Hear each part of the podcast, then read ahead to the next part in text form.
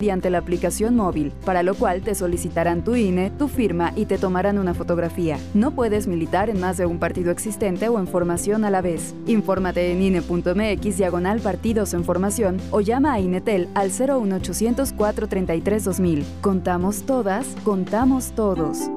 INE. Este es un programa clasificación A, contenido para todo público.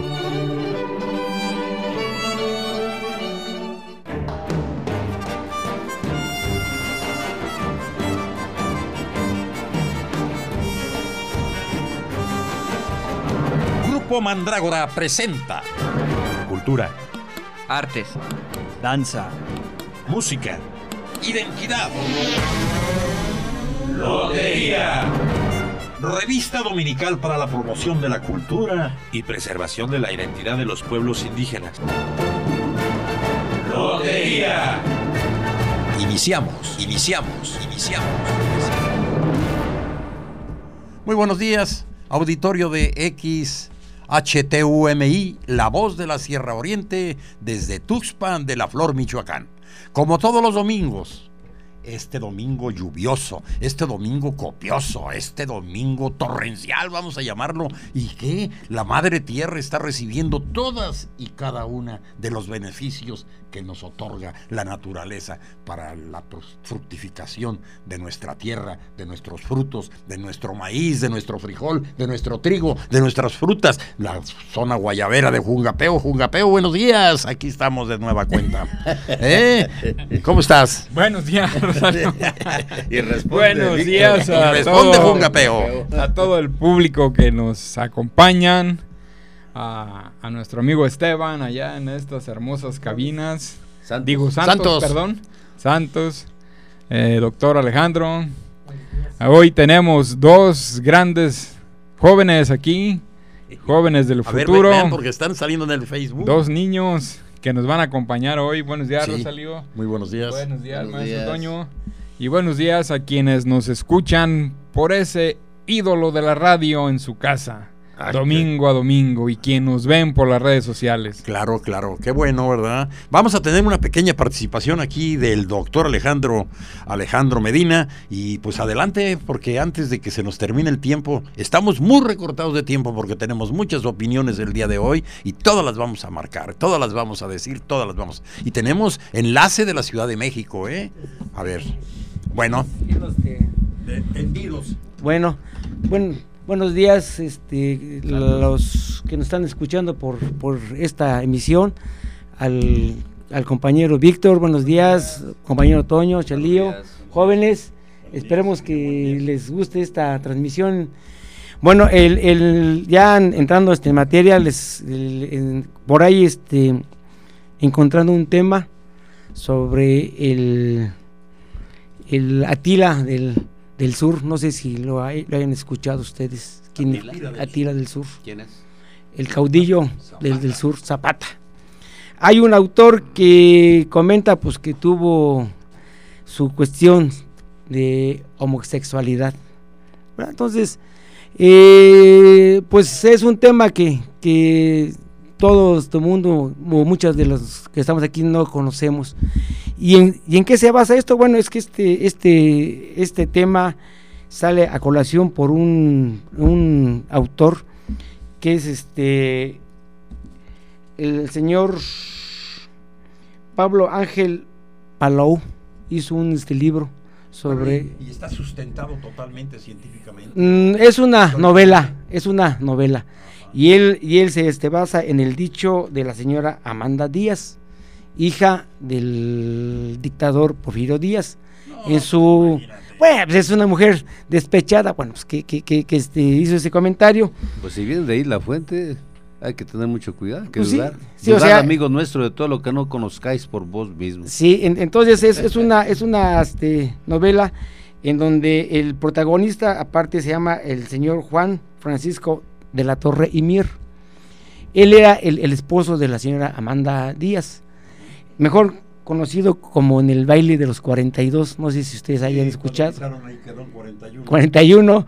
Entonces, este pues es un sustento que está pues flaqueando, es un Sí, sí, sí, sí, sí, sí. Pero en fin, ¿no? Sí, es, es una es una el comentario, es una este es una este bueno, y este aquí el, el, el señor este Emiliano Zapata pues era era, era caballerango de, del señor este, Mier, el señor de la, de la torre.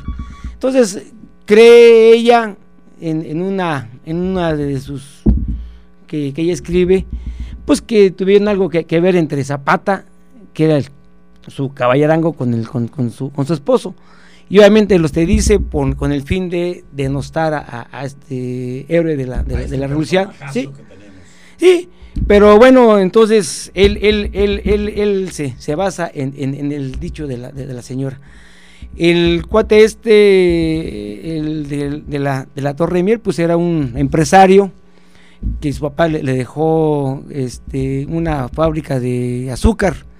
Entonces allá lo, lo, que es Morelos y él, y él estuvo con, con él, era, era su, su caballerango. Ya después él, cuando dice que él renunció a, esto es porque él veía que los caballos de, este señor vivían mejor que los campesinos. Entonces dice, no, pues mejor ahí nos vemos. Entonces él, se este, unió a la causa de este Madero y ya se comenzó con su, con su trayectoria. Y al, final ya sabemos que este, murió asesinado en la hacienda de Amecameca. ¿Quién fue el autor intelectual? Y hay, el, autor material. El, autor material, bueno, pues todos sabemos que fue el, comandante Jesús Guajardo, fue el, fue el que lo... aclaración por ahí, médico, eh, no fue en Amecameca, fue en Chinameca. Ah, en Chinameca. Sí. Bueno. Y, eh, este, bueno, ¿quién lo, ¿quién lo mandó asesinar? Pues simplemente, en ese tiempo el presidente era Venustiano Carranza. Así es con el general Pablo González. Eh, aquí ya al, cuando lo asesinan, pues bueno, entonces aquí llega, llega lo, que le llamamos el karma a estas personas. Les llega poco a poco. Sí, y entonces, este, como dijera mi este, abuelita, el que obra mal se le pudre el tamal. Al Señor, al que el karma alcance. Y, obviamente sí saben cómo murió Carranza, ¿no? Murió asesinado, que quedó más agujerado que un sedazo en la ciudad de Tlaxcaltongo, pueblo, Puebla. Oye, a ver, a ver, dices tú que le dieron muchos balos en la panza. Bueno, pues en todo el cuerpo, yo creo. Entonces, con razón dicen, Carranza no tiene panza, ¿porque qué? Ya se lo mucho. y, el, general Pablo González, pues cuando los, los acusaron de traición a la patria y, fue sentenciado a que lo fusilaran, pero lo salvó de la de la de la de la guillotina, bueno, de, la, de la muerte el mismo el mismo presidente que era este, de la Huerta. Y este cuate pues huyó hacia Estados Unidos, pero aún allá los alcanzó el karma porque era dueño de un banco, lo vendió, perdió sus propiedades y quedó más pobre que una rata de campo. Y murió pobre, el Pablo González. ¿Y qué le, qué le pasó al, actor este Guajardo? Pues murió fusilado. O sea que los tres tuvieron una muerte trágica por haber asesinado al, general caudillo, del, del sur. Entonces, Aquí se te aplica que el que mal obra, pues mal le, va, ¿no? que a hierro mata. A hierro muere. Y pues, es una, es una, es una participación de, que mucha gente no sabíamos de que lo, que había unos autores que lo, que lo acusaban de que había sido homosexual el señor Zapata, pero pues es más falso que, que un billete de 15 pesos, de 11 pesos. Y sobre todo por la fuente que estás mencionando, de la esposa de uno de sus adversarios prácticamente, pues no, no tiene credibilidad, ¿no? De alguna manera tienen que empañar la, trayectoria, la trayectoria de este personaje que tuvo los pantalones suficientes para que pues se armara y dijera, aquí estamos también, queremos nuestras tierras. Uno de los pocos personajes que se salvan, ¿verdad? A esa tempestad, a esa catarata de corruptos que son todos y cada uno de nuestros representantes en todas las épocas. Sí, al, propio Madero le reclamó, ¿no? no, pues él entre este, no, no, no cumplía, o sea, ah, ¿cómo, ¿cómo, Madero iba a repartir tierra? Pues si él era terrateniente, pues igual Carranza. Si quieres saber si lastima el zapato, pues ponte el zapato que sí lastima, ¿no? Y, igual Zapata, le, cuando fue Carranza, el presidente dice, bueno señor, ¿cuándo comienza la repartición de, de este, tierras? Y lo estuvo pues ahí hasta que le colmó y dijo, ¿sabes qué? Vamos a, a, quitarlo de este encima. A ver, vamos a, ver si nos podemos eh, enlazar tantito con las efemérides para saber de quién es el santo hoy, para felicitarlo, Toño. A ver qué, qué tienes por allí. ¿Alcanzas a ver o le subimos ahí el volumen? Ay, mira, ahí está, ya, ya te las encontró Víctor Daniel, porque acá en esta porquería no, no, no, no hizo nada. Adelante, Toño, por favor. Pues yo quisiera saber cómo está esto porque no tiene ni principio ni final. Bueno, eh, vamos a... En 1805 se publica el Diario de México. Ajá. Primer periódico mexicano. Fíjate, 1805. ¿Ustedes sabían de eso? No, el, primer, el primer periódico mexicano en 1805. ¿Cuál es el nombre del periódico? Diario de México. Y todavía sale, ¿no? No, no, no. Así, se, así se le llama al, famoso eh, Novedades o Excelsior, el gran diario de México, ah, nada más. porque quisieron imitarlo. Quisieron imitarlo, pero el, famoso. Este, no, que. Y, fíjate que dice aquí que en 1892, don Evaristo, Madero. Evaristo Madero, abuelo de Francisco y Madero, del cual estamos hablando, funda en Monterrey el Banco de Nuevo León. No, y, en Coahuila. ¿Decías que qué? ¿Era hijo del lugar? ¿De qué? ¿Quién? ¿Este Madero? Madero, pues era hijo de. Bueno, su, abuelo era. De terratenientes. Pues era, la primer familia terrateniente. terrateniente pues aquí ya nos dice que don Evaristo Madero funda en Monterrey el Banco de Nuevo León. Imagínate. Entonces sí era poderoso. Estaba poderoso el señor. Por eso dicen que las, las este, revoluciones las hacen los poderosos, ¿verdad? No, sí. Porque el humilde, ¿con qué lo va a hacer? Ni con resortera, mano. Se le acaban las piedras y luego. no, eh, eh, fíjate que la trayectoria, por ejemplo, me gustó mucho a partir de que el día 20 de, de noviembre que se acerca, que es la emancipación de esa gran revolución mexicana, ¿verdad? En la cual fue una, un jaloneo, un jaloneo de intereses, un jaloneo de gente, que los todos salieron bien. Los únicos que salieron desprotegidos eran por los que estaban luchando, que eran nuestros campesinos, que eran nuestra gente, que eran los pueblos originarios, que eran nuestros indígenas. Esos nomás los llevaron a la bola, así se llamaba en ese tiempo ir a la revolución. Vámonos a la bola, ¿eh? Nomás para eso los utilizaron y quedaron exactamente siguiendo esos retos desde esa época y antes, desde la conquista, desde, la, desde la, del descubrimiento de América, ha tenido retos, retos fundamentales nuestros pueblos originarios como son la discriminación, como son la pobreza, como son la falta de, seguridad, la falta de educación, la falta de, la falta de medicina, ¿cómo se llama? Seguridad social. La falta de garantías de garantías individuales. Que a pesar se encuentran, de que ya estaban inmersos en una constitución, nunca se respetaron. Se encuentran más de 10 mil indígenas en las cárceles. ¿Quién hace algo por ellos? La Suprema Corte de Justicia, los abogados, la Asociación de Abogados, a, propósito, un gran amigo, Sergio Caña, murió el día de antier. Una, pues, ya iba, lo siento mucho, ¿verdad? Un amigo de nosotros, eh, un abogado, Sergio, Caña. Bueno, descanse en paz. y, lo que estábamos, ¿no? Eh, ¿Qué es lo que se ha hecho por nuestros indígenas? ¿Qué es lo que se ha hecho por nuestros pueblos originarios? ¿Qué es lo que se ha hecho?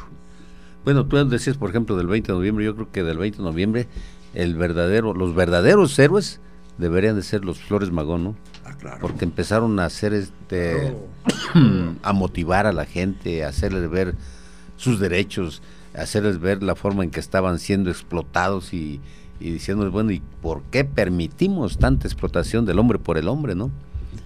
Y de ahí pues ya viene Madero, este, pero él enarbola un movimiento que no inició él, sino que fueron verdaderamente los Flores Magón. Fue Enrique, eh, fueron tres hermanos. y Ricardo. Y Ricardo. Bueno, pues a ver, Víctor, ¿qué es lo que tienes? Porque te estamos como que orillando a, ver a que explotes, a que digas, a que nos manifiestes. No, a cumplir un compromiso que tengo de hablar de la constitución de Apaxingán. Muy bien, lo teníamos. Que el 22 de octubre fue cuando se promulgó. Mañana. 1814 o qué es? En 1814. 14. Bueno, pues para hablar de la constitución de Apaxingán hay que remitirnos a lo que es la Suprema Junta Nacional Americana. La Suprema Junta Nacional Americana es el es el documento que emite Rayón como, como presidente y José María Lisiaga y José Sisto Verduzco como vocales. Y se encontraban presentes 16 jefes más de la insurgencia. Eh, esta junta se, llevó a cabo el día 19 de agosto de 1811 en Zitácuaro. Eh, no es un documento que le haya dado inmediatamente la forma de gobierno a la República. Pero sí fue el primer, de, el primer documento que sentó las bases para ya una constitución. El día 30 de abril de 1812, Rayón envió a Morelos un, un borrador de los elementos de nuestra constitución, que le llamaban elementos constitucionales. Pero en la Junta de Zitácuaro, ¿por qué no fue del todo aprobado por, por Morelos a pesar de que mandó a Sisto Verduzco como su representante? No fue aprobada del todo porque en esta junta se seguía que México tenía que seguir bajo el mando del rey que era Fernando VII. O sea, aquí, aquí no se hablaba de una total, este, ¿cómo se le llama? Independencia de España, sino que Rayón quería que se siguiera ya nada más bajo Fernando VII, ya no, ya, ya no de España, sino ya nada más como Fernando VII aquí en México, como el emperador pero había abdicado, ¿no? Bueno, lo han hecho abdicar al rey en ese tiempo. No, pues Fernando VII era el rey. Sí, pero, pero estaba ¿Eh? recluido por, por este, Napoleón, por, José. los franceses. Por franceses. O sea, pues ¿cómo, ¿cómo, vas tú a, reconocer a un rey que está fuera de, de, su mandato? Bueno, eso fue lo que. Bueno, y estas cuestiones, estas discrepancias al interior, llevan a que el 16 de junio de 1812, asentada la Junta de Zitácuaro en Sultepec, haya sido disuelta por esas diferencias. ¿Por qué? Porque había algunos que pensaban que con la Junta México se iba a declarar totalmente independiente de España. Pero no, se seguía bajo una, una cuestión... Dependencia. Así es, de una... de una exacto, sí. Y el día 28 de junio de 1813, Morelos, él convoca desde Acapulco a la instalación de un Congreso Nacional. Ese Congreso Nacional fue en Chilpancingo. Allí fueron elegidos de las diferentes provincias personas que iban como legisladores ahora. Y el 11 de septiembre Morelos expidió el reglamento para los trabajos del Supremo Congreso Nacional Americano, que tenía 59 artículos. El, Congreso se instaló en Chilpancingo el 13 de septiembre de 1813 y se inauguró formalmente un día después. En esa sesión inicial, Juan Epomuceno eh, leyó el reconocido título titulado Sentimientos de la Nación, que era una obra de Morelos. Los sentimientos de la nación ya hablaban de la libertad de la América septentrional, como lo mencionaban ahí. En lo particular, algún detalle que, bueno, yo considero que no era el correcto, pero los tiempos son diferentes en cada momento, era que allí se hablaba que la religión que tenía que haber en el país y única era la religión católica. católica. Y recordemos que Morelos era, era un cura aunque para el clero a la hora de, de que lo degradaron no, no le valió. No le valió. Y el comentario es de Juan Nepomuceno Almonte, que era hijo de este Morelos, ¿no? No, de Juan Nepomuceno Rosains. Ah, porque había un Juan Nepomuceno Almonte. Que era hijo de Morelos. de Morelos, que fue uno de los que fueron a, a Francia a, traer al, emperador Maximiliano de los Todo lo contrario de su papá. Sí, de su papá. Bueno. Ahí ya no fue hijo de Tigre. Este congreso desconocía la autoridad de Fernando VII. Ellos eh, ya desde allí ya estaban proclamando ya la independencia total. Sí. Y el 6 de noviembre el Congreso promulga el acta solemne de la Declaración de Independencia de la América Septentrional y el 22 de enero de, 1814 se vio obligado a abandonar Chilpancingo porque otra vez Morelos se había envuelto en los vaivenes de la guerra. O sea, la guerra no se había terminado, ellos andaban de manera itinerante en un lado y en otro. Y el 22 de octubre de 1814, el Congreso llega a Paxingán y en Apaxingán es cuando se decreta la Constitución para la Libertad de la, de la América Mexicana, eh, que, que, es mejor conocida como la Constitución de Apaxingán. Esta Constitución ya le da la forma de gobierno al país. Aquí ya se habla de la soberanía, de la, de la división de poderes, de la supremacía de la ley y de la democracia. Una observación nada más, este, mi queridísimo Víctor. Ya esto es base fundamental de nuestra constitución actual. Sí, porque desde esta constitución ya se hablaba de los derechos humanos.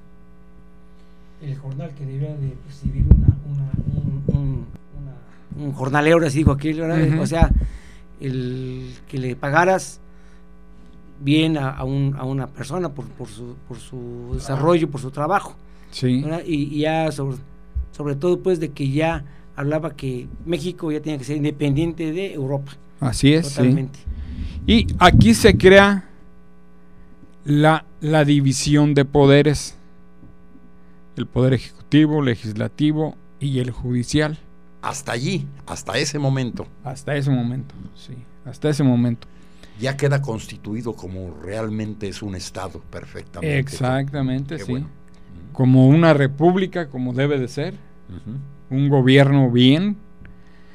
Y de ahí, otra vez en Michoacán, el 7 de, marzo de 1815 se instala el primer Tribunal Supremo de Justicia, lo ah, que es ahora la Suprema Corte de Justicia de la Nación. Allí se instaló. Con allí. En Ario de Rosales. Con, votaciones de, de, de intelectos, de, de supremacía intelectual o, preferencias nada más de amigazos? ¿Cómo estuvo ahí eso? A ver. Bueno, eran, eran gentes que eran, eran personas que sabían de derecho. Claro. Sí, o sea. No eran cuates. No, no, no. Si ya estábamos hablando de, de ya instalar un país bien como debe de ser. Sí, sí, eran, eran personas que tenían. No, y, la, la trascendencia, la, honestidad de Morelos, pues fue de muy clara en todas esas situaciones. No, maestro. Así es. Me gustaría que, vamos a irnos a un pequeño corte eh, aquí y regresamos a ver si llegan los comentarios de la Ciudad de México. Shokunimumu, Niense Hokongeske, Ciento Yencho Ganasin, Ciento Yencho Ganasincho, Yogi Pare, Nahorambara no Shoni Es la hora 9, 25 minutos. Si produces maíz blanco, lleva tu cosecha al centro de acopio del programa Precios de Garantía. Segalmex te compra hasta 20 toneladas y pagarás 5.610 pesos por tonelada más apoyo para el flete a propietarios o arrendatarios de hasta 5 hectáreas de temporal. Infórmate en los centros de acopio o en gov.mx diagonal Segalmex. Secretaría de Agricultura y Desarrollo Rural. Gobierno de México.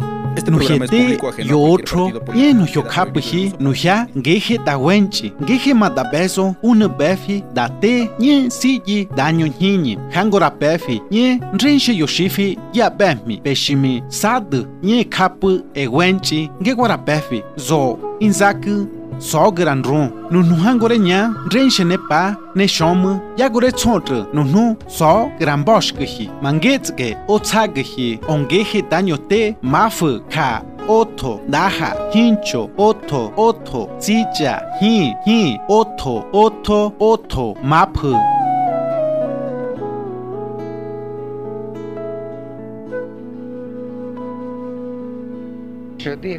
Ashkantinechmaca, Ipan, Cali, Colonia El Malacat, Amoticpía, Tlapowilis, en Tuxpan de la Flor, Michoacán.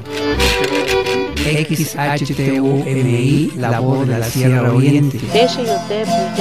Tinechmactia, Ipan, Altepeme, Cualin, Ticaquisque, 107.9, Ticpía, frecuencia modulada.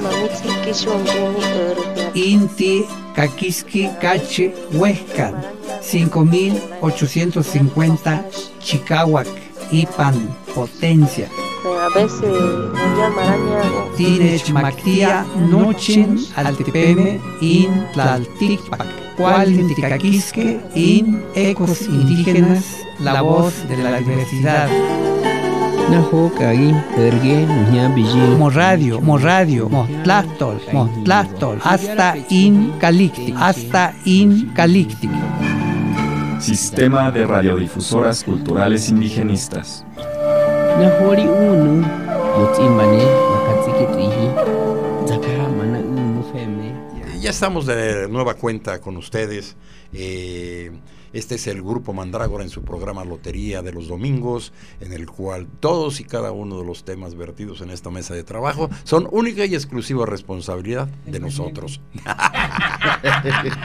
bueno, vamos a proseguir con, con este, el tema tan importante, tan de impacto como lo es, ¿verdad? La base de nuestra soberanía, la base de nuestro gobierno, la base de todo, eh, eh, eh, eso fue esa constitución de Apaxingán. Sí. La base de las constituciones. La base de las constituciones, sí.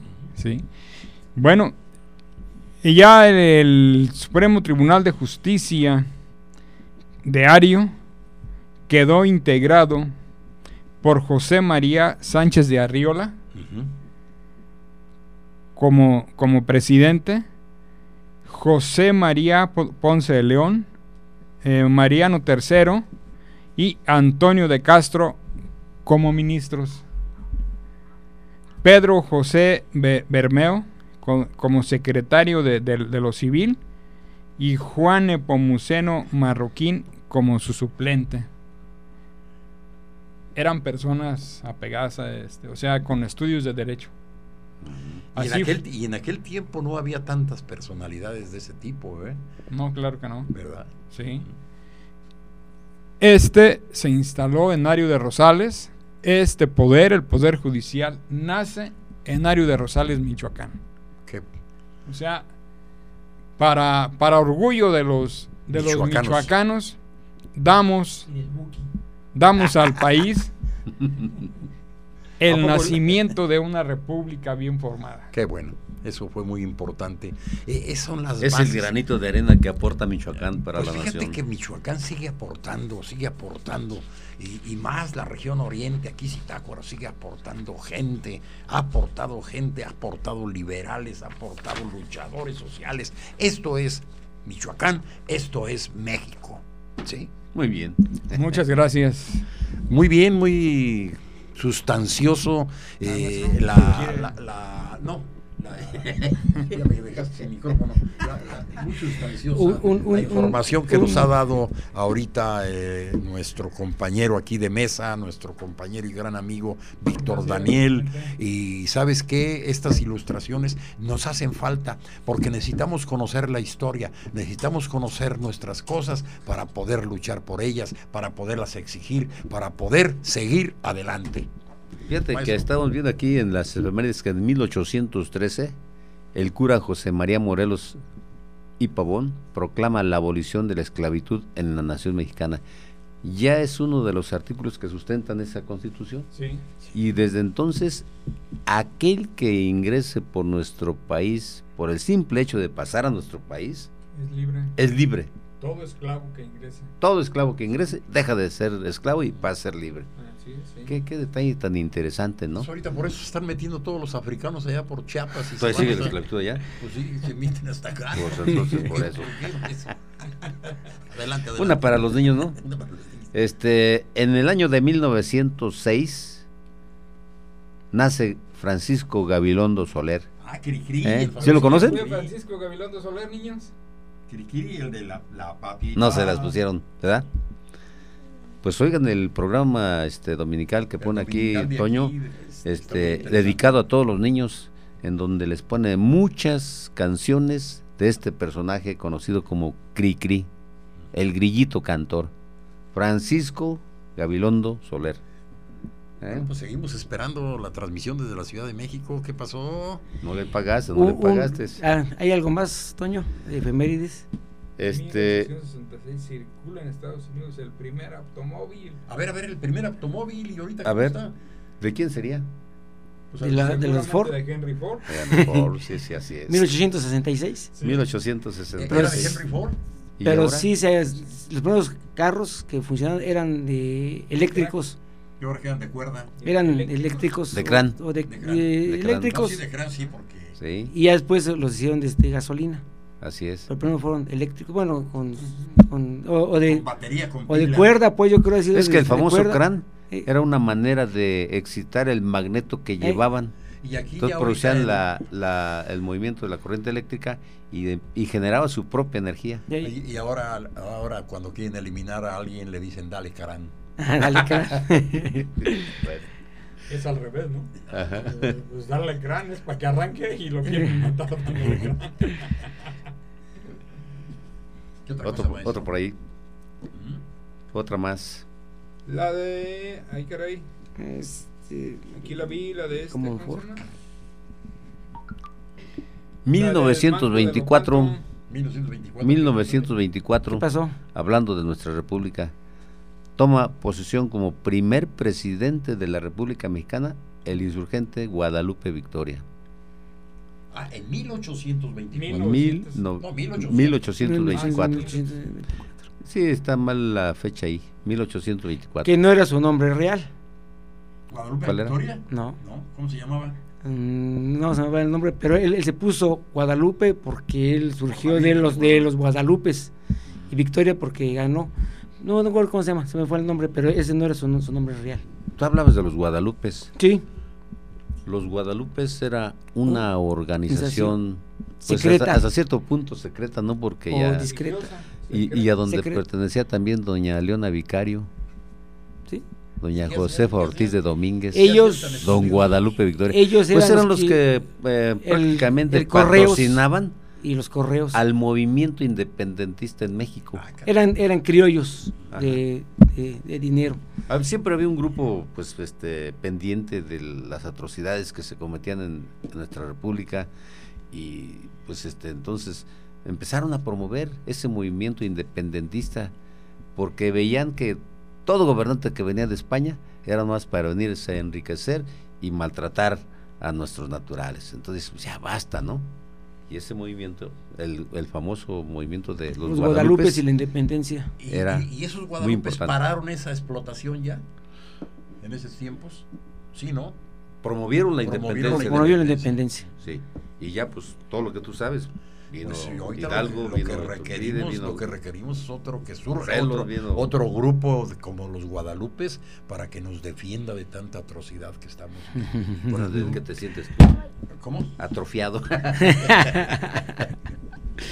Yo, este, la concesión de, de, Apatzingán, sí se llevó a, a, a cabo al, al 100%, pero yo creo que, pues no, porque sí, siguió el, el movimiento armado, y después viene Agustín de Iturbide que supuestamente quiere hacer ya las paces para comenzar una república y no, pues se, hace emperador. Se habla de, que hubo una constitución en 1824. 24. Que esa debe haber sido promulgada por por Agustín de Iturbide.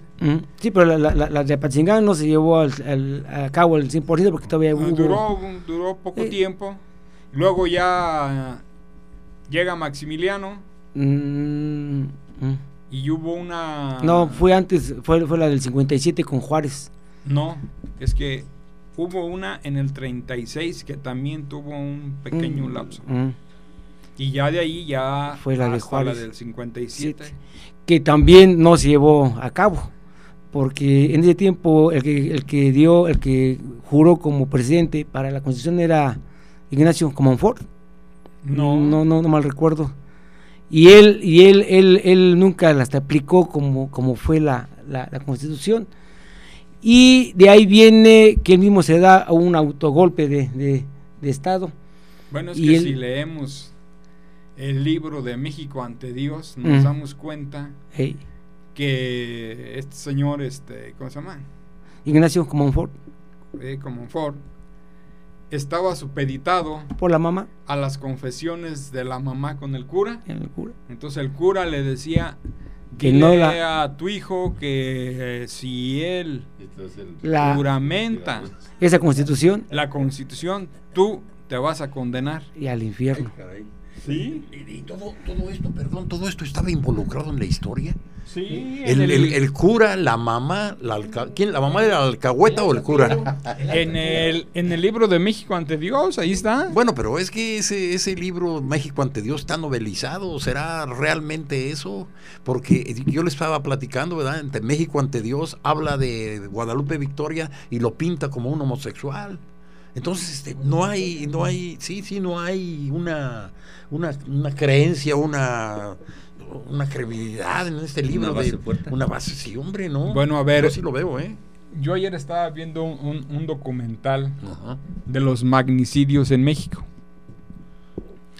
Y ahí habla que en el magnicidio de Álvaro Obregón, eh, la segunda vez que quiere ser presidente de la República, porque cuando termina su, su primer mandato se retira y luego ya, este, ya regresa, ¿eh? ya regresa a seguir y se da cuenta de que este, pasó, Miguelito? tiene posibilidades. a ver, tenemos una llamada de la Ciudad de México y seguimos ahorita con el tema. Qué bueno que, qué bueno que abraces porque ustedes aquí preocupados. Miguelito tan cumplido y ahora qué pasa, ¿por qué no nos habla? Pues este, ¿qué nos tienes para ahora, Miguelito? Ya, pues, estamos al aire ya. Ya, el aire. Te vamos a poner en el aire ya, así rápido. Ajá, mira, este, eh, Toño, eh, es en relación con, ya que están hablando de historia y todo lo demás, me voy a remontar unos años antes todavía y a hablar un poquito, así como un homenaje a, a Miguel León Portilla, sí que acaba de fallecer y que fue un gran antropólogo, un sociólogo, fue un académico muy destacado en la Universidad Nacional. Entonces, eh, eh, es en relación pues con su, con su libro que escribió sobre la que ya lo habían ustedes también mencionado ahí, la versión de los vencidos. Eh, voy a tratar así muy rápido de hacer una, una sinopsis, una cosa así muy sintetizada porque yo creo que sí es bien interesante ver cuál fue la postura de los pueblos o de los indígenas ¿sí? en relación pues con la con, el enfrentamiento que hubo con los españoles se dice que los los, el pueblo, los pueblos los mexicas diez años antes de que llegaran los españoles empezaron a notar presagios que no eran que eran como inadecuados que eran como muy malos empezaron a ver llamaradas y bolas de fuego en el, en el, cielo y esas llamaradas, esa lumbre caía del cielo sobre la población. Había eh, una situación de, de alteraciones incluso en las lagunas donde se dice que el agua hervía y también aparece ese presagio eh, de una mujer que lloraba llamando a sus hijos. Parece ser que esto fue el origen de la leyenda que nosotros conocemos como la Llorona. así es. Desde ese entonces ya venía esta situación. Eh, Moctezuma, que era el Tlatuani, que era el rey en ese tiempo de los mexicas, tenía visiones en las cuales veía a gente montada en algo que parecían venados, él así los describía, ¿sí? también existieron remolinos muy fuertes de polvo, probablemente, ¿verdad? Sí, situaciones así como, como, como huracanes o cosas que no habían ellos visto. Eh, y Moctezuma empezó a inquietarse mucho y él quería respuestas, pero los asesores que él tenía nunca le pudieron, nunca le... Malos esos asesores, ¿sí? pues sí, no pudieron contestarle, no pudieron responderle a aquellas inquietudes que él tenía. y Posteriormente se le informó ¿sí? que en las costas se divisaban ya montañas que flotaban ¿sí? o casas flotantes, pues que no eran otra cosa más que los barcos donde se estaban acercando ya los españoles. ¿sí? Y ellos empezaron a pensar que esos seres que se estaban acercando incluso eran dioses. ¿sí?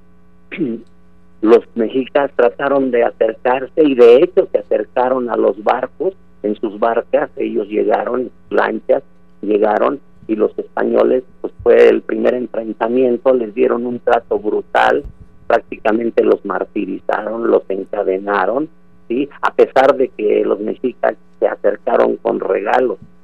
Ahí eh, eh, es donde aparece también la, aparece Malitzi, o sea, la Malinche, eh, ya allí estaba en presencia de los de, sus, paisanos, pero ya como como traductora de los españoles. ¿sí? Posteriormente, los los estos indígenas que fueron torturados en los barcos regresan y le dicen a Moctezuma que esas personas son muy malas, que son que son sanguinarios, que incluso pues, los martirizaron y los encadenaron. Entonces los españoles ya en este momento entran y llegan a Tlaxcala, se unen con los se unen con los tlaxcaltecas y estos entregan incluso sus hijas a los españoles. y Entonces viene la famosa batalla de Cholula, donde pues es una de las principales masacres que hay, ¿no? Contra la población indígena Sí, eh, en este momento, bueno, los, los, los mexicas se dan cuenta de que realmente no es no son dioses, sino que son gente muy sanguinaria y que tienen muchas ambiciones, sobre todo ambición de oro. ¿sí? Eh, para este entonces, eh, Moctezuma recibe a Cortés y les, le incluso organizan una gran fiesta, pero durante esta fiesta ¿sí? Eh, los, los, los, mexicas son, son traicionados nuevamente por los españoles y vuelve a haber allí una vuelve a haber allí una masacre en la cual pues eh, Moctezuma queda incluso como enemigo de su propio pueblo y es asesinado, se menciona aquí en esta versión que Moctezuma es asesinado incluso por gente de su propio pueblo. En este momento es cuando surge también ya el nuevo Tlatuani, que es Cuauhtémoc, y, que posteriormente Cuauhtémoc trata de, de, entablar una conversación y una, una, de alguna manera, una amnistía con los españoles, pero no es así. Cuauhtémoc también es atrapado, Cuauhtémoc también es, es, es torturado, incluso le queman los pies junto con sus colaboradores, ¿sí?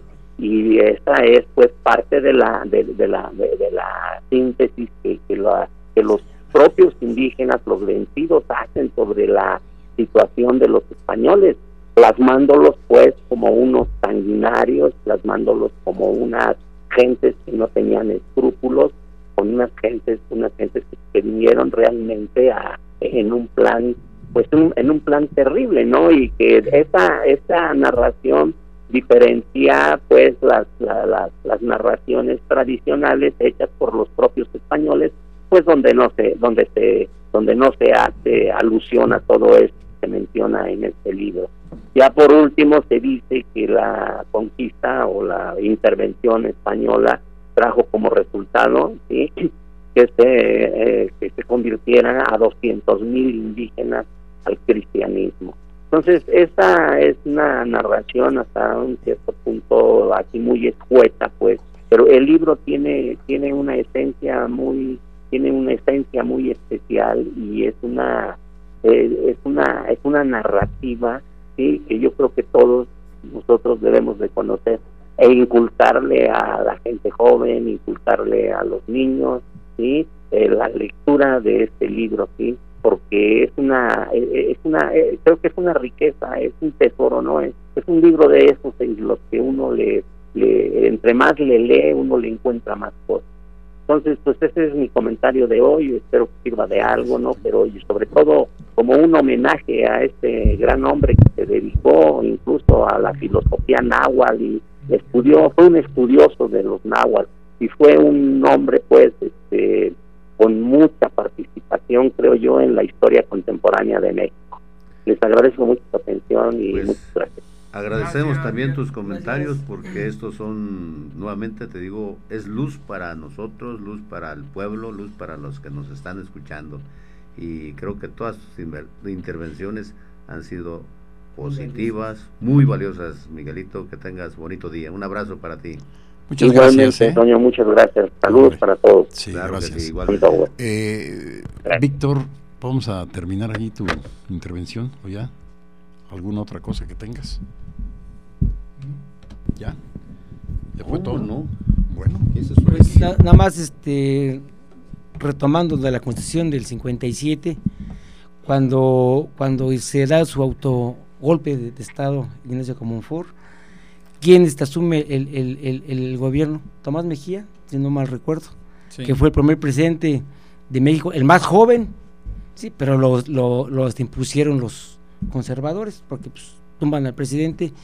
¿A quién le correspondía ser presidente? Pues a Juárez, porque ante la falta del presidente, el que entraba en funciones como presidente de la República era el presidente de la Suprema, Corte, de Justicia de la Nación. Y, entonces, desde ahí ya comienza la, la lucha de la reforma.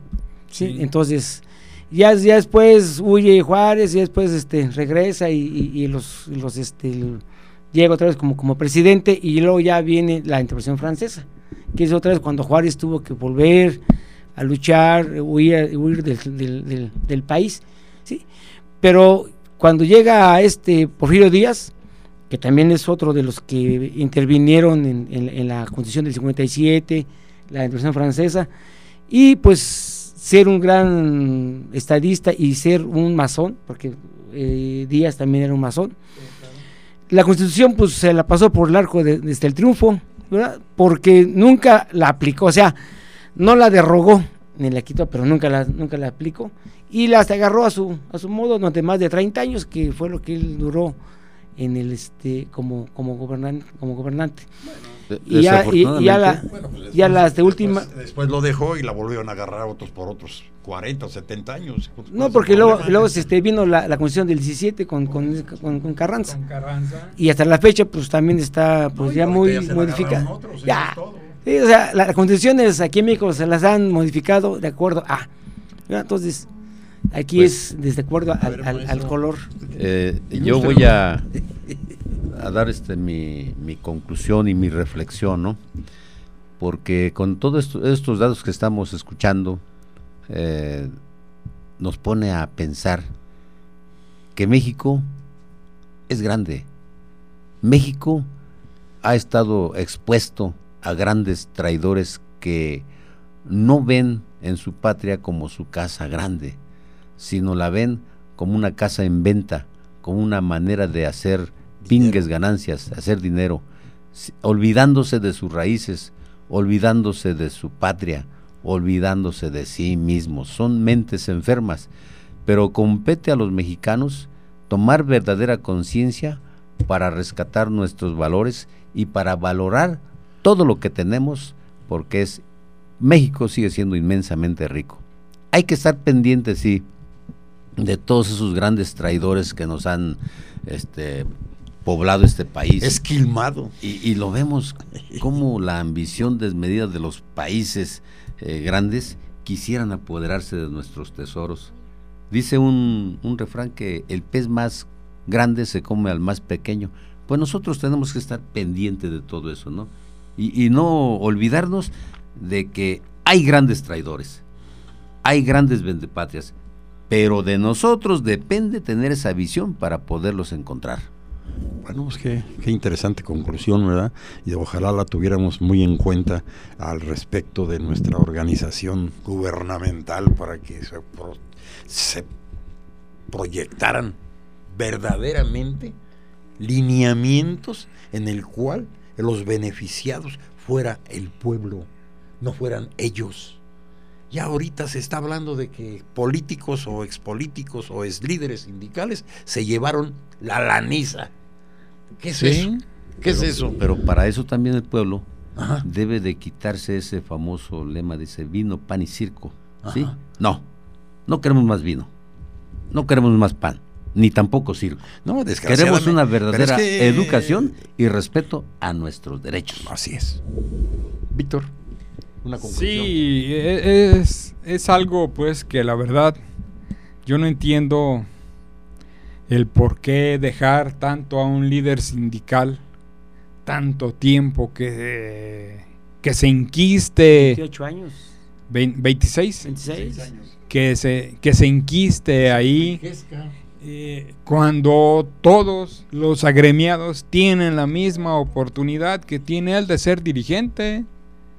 Y bueno, hemos visto que el sindicalismo en México lo han usado como un como una forma para que los partidos políticos tengan voto corporativo. Pero es que esa es una forma de precisamente. Es que aquí opera a, nuestro país. Aquí opera aquel a nuestro país. Aquí opera aquel famoso dicho, lo que estás diciendo tú, Víctor, de que un compadre era hacendado, ¿verdad? Y le dice, compadre, había de quitar usted ese capataz que tiene, le está robando, ya sáquelo, quítelo, ponga a otra gente. Dice, no, no, no, no, no. Este ya está casi lleno. Si traigo otro, va a traer más ganas de robar. Así es, esa es la mentalidad que tiene nuestro gobierno, esta es la mentalidad, o que ha tenido más que nada, ha tenido por dejar a esos líderes que se enquisten, que se enriquezcan. Eso es todo. Sí, o sea, y bueno, pues como les dan votos, como todo, para que sigan permaneciendo, lo siguen dejando, siguen pasando todo. Hace días estaba checando por un artículo que publiqué. tenemos 308 leyes en el país, entre códigos federales, decretos este, acuerdos. Y avisos. Son 308. Díganme. Y vienen unas leyes más. Que la ley, ¿qué? Que la ley anticorrupción o que la ley republicana, no sé. Un país. el, dinero robado al pueblo. Un país, un país, entre más leyes tiene, es más corrupto. ¿Dijo Cicerón? Sí. Sí. Sí. Sí. Entonces, o sea, ¿para qué más leyes? Vamos a aplicar las que hay. ¿De qué sirve que todos los días los el, el Congreso en completo, con las dos cámaras, todos los días, eh, decrete una ley si no se va a aplicar? ¿De qué sirve? O sea, veamos las, las constituciones. En un articulado tan, tan pequeño de pocos artículos se hablaba de lo que se podía y de lo que no se debía hacer. Hoy tenemos una ley que para esto, otra ley que para lo otro, o sea, espérenme tantito. Vamos a aplicar las que están. Sí, más un último comentario de los, de los sindicatos. Pues está el, de, los, el de los mineros, el Gómez Urrutia, el, el, papá se, se murió y, ahora él, siguió como, como líder sindical. Lo acusaron y se fue a Canadá, regresó y ahora es senador. Ya le perdonaron. Ya le perdonó. Ahí está la, la, la, maestra Elba, Elba Ester. Estuvo desde Salinas hasta que la, la corrieron por, por parte de, de que no quiso aprobar la, reforma educativa. Ya aquí anda y, ahora ya otra vez está incrustada en un partido político. Y así nos podemos hacer con los líderes sindicales, el de, el de teléfonos, todos. pues todos, todos, ¿verdad? Entonces, este, pues sí, mientras haya corrupción en, en, el gobierno, pues va, a haber corrupción en los sindicatos y esos son charros. Aquí tienes. Bueno, pues ya eh, vamos, a, vamos a despedirnos casi ya de este buen programa en la cual tuvimos la participación y la visita de unos niños eh, que quieren ahorita despedirse del programa. A ver. Adiós. Ay, no, otras palabras, por favor. Adiós. ¿Qué le dirías a tus compañeritos? Adiós. No, no, no, no, pues como que adiós. Bueno, ¿tú no quieres hablar? A, Dios se le pide trabajo cuando no tengan.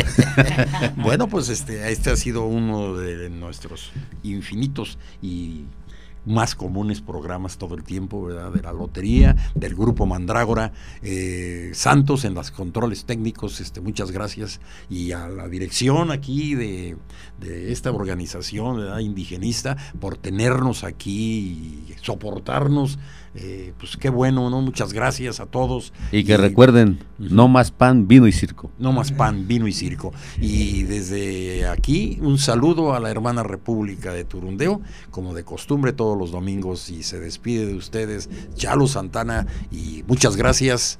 Eh, Igualmente, este, buenos días, Radio Escucha, esperemos que les hayamos entretenido una, una hora con nuestros comentarios, que algo, algo positivo debe de, salir de esto.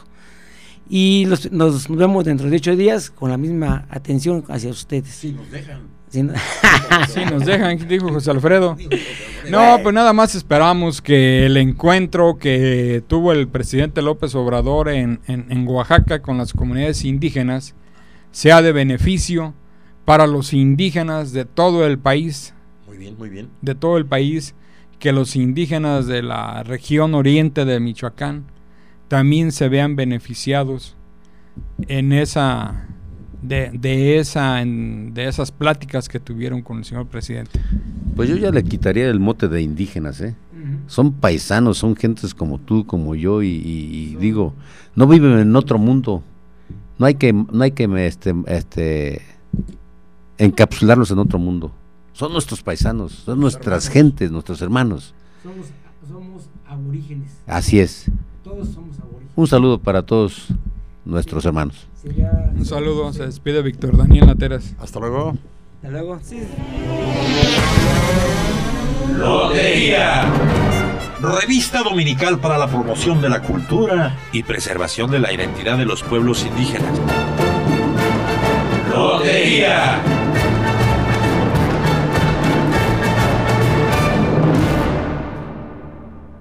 Mediante la aplicación móvil, para lo cual te solicitarán tu INE, tu firma y te tomarán una fotografía. No puedes militar en más de un partido existente o en formación a la vez. Infórmate en INE.mx diagonal partidos en formación o llama a INETEL al 01800 433 2000. Contamos todas, contamos todos. INE.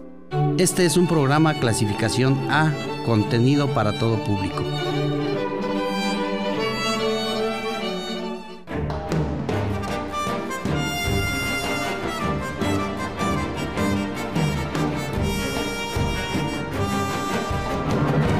Mandrágora presenta cultura, artes, danza, música, identidad. Lotería. Revista dominical para la promoción de la cultura y preservación de la identidad de los pueblos indígenas. Lotería. Iniciamos, iniciamos, iniciamos. Muy buenos días, auditorio de XHTUMI, La Voz de la Sierra Oriente, desde Tuxpan de la Flor, Michoacán. Como todos los domingos, este domingo lluvioso, este domingo copioso, este domingo torrencial, vamos a llamarlo, y que la Madre Tierra está recibiendo todas y cada una de los beneficios que nos otorga la naturaleza para la fructificación de nuestra tierra, de nuestros frutos, de nuestro maíz, de nuestro frijol, de nuestro trigo, de nuestras frutas, la zona guayabera de Jungapeo. Jungapeo, buenos días, aquí estamos de nueva cuenta. ¿Eh? ¿Cómo estás? Buenos días. y Buenos días a, todo, a todo el público que nos acompañan a, nuestro amigo Esteban allá en estas hermosas cabinas. Digo, Santos, perdón. Santos, eh, doctor Alejandro.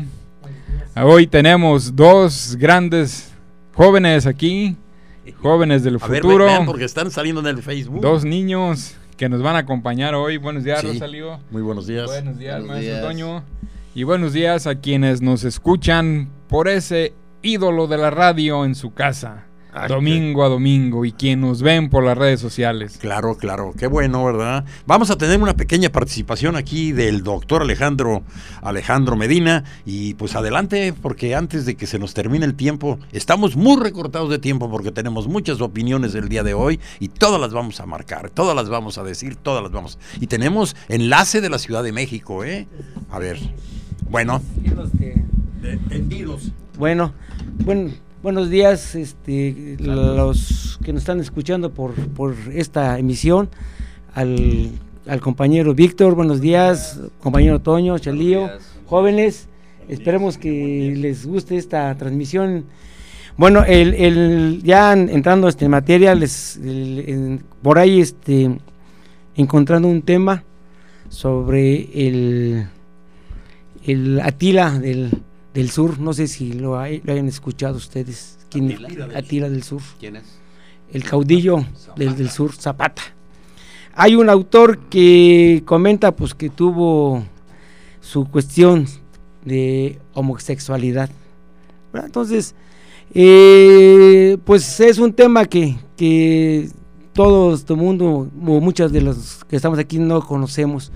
¿Y en, ¿Y en, qué se basa esto? Bueno, es que este, este, este tema sale a colación por un, un autor que es este el señor Pablo Ángel Palou hizo un este libro sobre y está sustentado totalmente científicamente. Mm, es una novela, es una novela.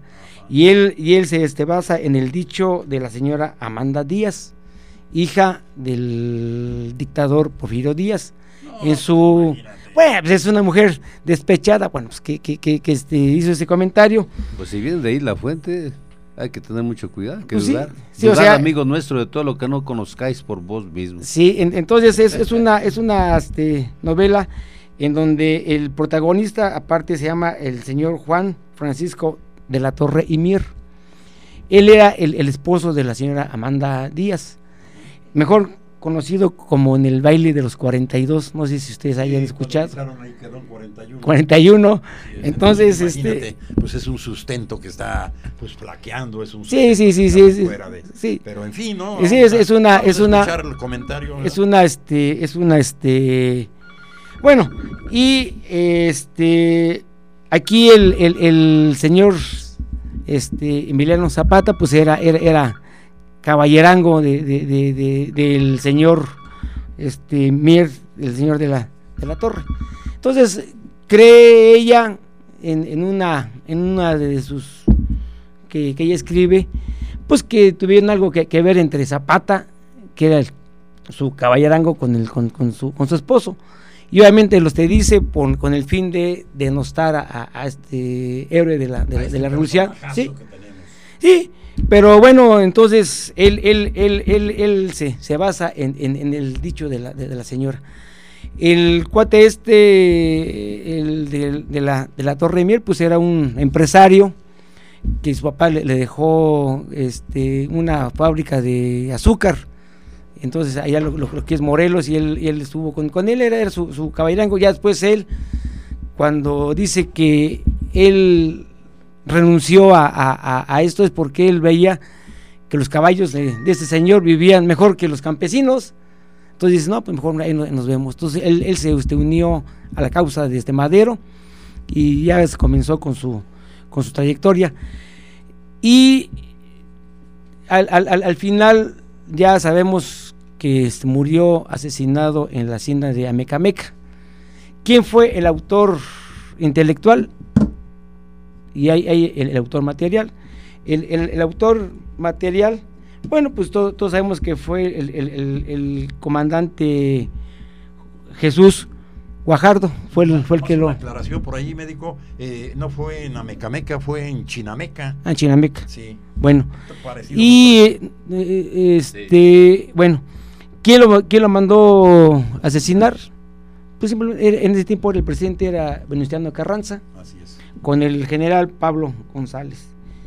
Eh, aquí ya cuando lo asesinan, pues bueno, entonces aquí llega, llega lo, que le llamamos el karma a estas personas. Les llega poco a poco. Sí, y entonces, este, como dijera mi este, abuelita, el que obra mal se le pudre el tamal. Al señor, al que el karma te alcance. Y obviamente sí saben cómo murió Carranza, ¿no? Murió asesinado, que quedó más agujerado que un sedazo en la ciudad de Tlaxcaltongo, pueblo, Puebla. Oye, a ver, a ver, dices tú que le dieron muchos balos en la panza. Bueno, pues en todo el cuerpo, yo creo. Cuando dicen, Carranza no tiene panza, ¿porque qué? Ya se lo muché. y, el, general Pablo González, pues cuando los, los acusaron de traición a la patria y, fue sentenciado a que lo fusilaran, pero lo salvó de la de la de la de la guillotina, bueno, de, la, de la muerte el mismo el mismo presidente que era este, de la Huerta. Y este cuate pues huyó hacia Estados Unidos, pero aún allá los alcanzó el karma porque era dueño de un banco, lo vendió, perdió sus propiedades y quedó más pobre que una rata de campo. Y murió pobre, el Pablo González. ¿Y qué le, qué le pasó al, actor este Guajardo? Pues murió fusilado. O sea que los tres tuvieron una muerte trágica por haber asesinado al, general caudillo, del, del, sur. Entonces, Aquí se te aplica que el que mal obra, pues mal le, va. ¿no? Que a hierro mata. A hierro muere. Y pues es una, es una, es una participación de, que mucha gente no sabíamos de que lo, que había unos autores que lo, que lo acusaban de que había sido homosexual el señor Zapata, pero pues es más falso que, que un billete de 15 pesos, de 11 pesos. Y sobre todo por la fuente que estás mencionando, de la esposa de uno de sus adversarios prácticamente, pues no, no tiene credibilidad, ¿no? De alguna manera tienen que empañar la, trayectoria, trayectoria de este personaje que tuvo los pantalones suficientes para que pues se armara y dijera, aquí estamos también, queremos nuestras tierras. Uno de los pocos personajes que se salvan, ¿verdad? A esa tempestad, a esa catarata de corruptos que son todos y cada uno de nuestros representantes en, todas las épocas. Sí, de, al, propio Madero le reclamó, ¿no? no, pues él entre este, no, no, no se cumplía, o sea, ah, ¿cómo, Madero iba a repartir tierra? Pues si él era terrateniente, pues igual Carranza. Si quieres saber si lastima el zapato, pues ponte el Zapato que sí lastima, ¿no? Y, igual Zapata, le, cuando fue Carranza, el presidente decía, bueno, señor, ¿cuándo comienza la repartición de, este tierras? Y lo estuvo pues ahí hasta que le colmó y dijo, ¿sabes qué? Vamos a, a, quitarlo de este encima. A ver, vamos a, ver si nos podemos eh, enlazar tantito con las efemérides para saber de quién es el santo hoy, para felicitarlo, Toño. A ver qué, qué tienes por allí. ¿Alcanzas a ver o le subimos ahí el volumen? Ay, mira, ahí está, ya, ya te las encontró Víctor Daniel, porque acá en esta porquería no, no, no, no hizo nada. Adelante, Toño, por favor. Pues yo quisiera saber cómo está esto porque no tiene ni principio ni final. Bueno, eh, vamos a... En 1805 se publica el Diario de México. Ajá. Primer periódico mexicano. Fíjate, 1805. ¿Ustedes sabían de eso? el primer el primer periódico mexicano en 1805. ¿Cuál es el nombre del periódico? Diario de México. Y todavía sale, ¿no?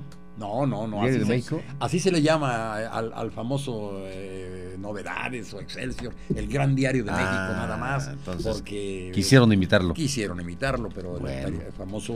Este, no, que. Y, fíjate que dice aquí que en 1892, don Evaristo, Madero.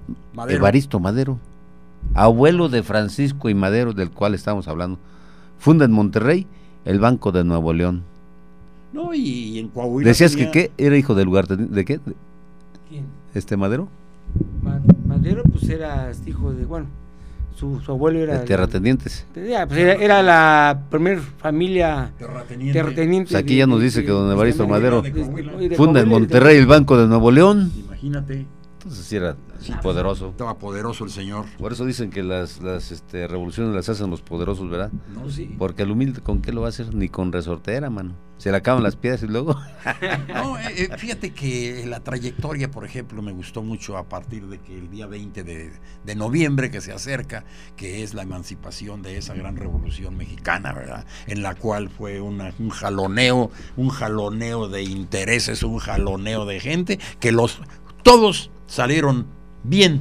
Los únicos que salieron desprotegidos eran por los que estaban luchando, que eran nuestros campesinos, que eran nuestra gente, que eran los pueblos originarios, que eran nuestros indígenas. Esos nomás los llevaron a la bola, así se llamaba en ese tiempo, ir a la revolución, vámonos a la bola, ¿eh? Nomás para eso los utilizaron y quedaron exactamente siguiendo esos retos desde esa época y antes, desde la conquista, desde, la, desde la, del descubrimiento de América, ha tenido retos, retos fundamentales nuestros pueblos originarios como son la discriminación, como son la pobreza, como son la falta de, seguridad, la falta de educación, la falta de, la falta de medicina, ¿cómo se llama? Seguridad social. La falta de garantías de individuales. garantías individuales. Que a pesar se encuentran, de que ya estaban inmersos en la constitución, nunca se respetaron. Se encuentran más de 10 mil indígenas en las cárceles. ¿Quién hace algo por ellos? La Suprema Corte de Justicia, los abogados, la Asociación de Abogados, a, propósito, un gran amigo, Sergio Caña, murió el día de antier. Una, pues, ya iba, lo siento mucho, ¿verdad? Un amigo de nosotros, era un abogado, Sergio, Caña. Bueno, descanse en paz.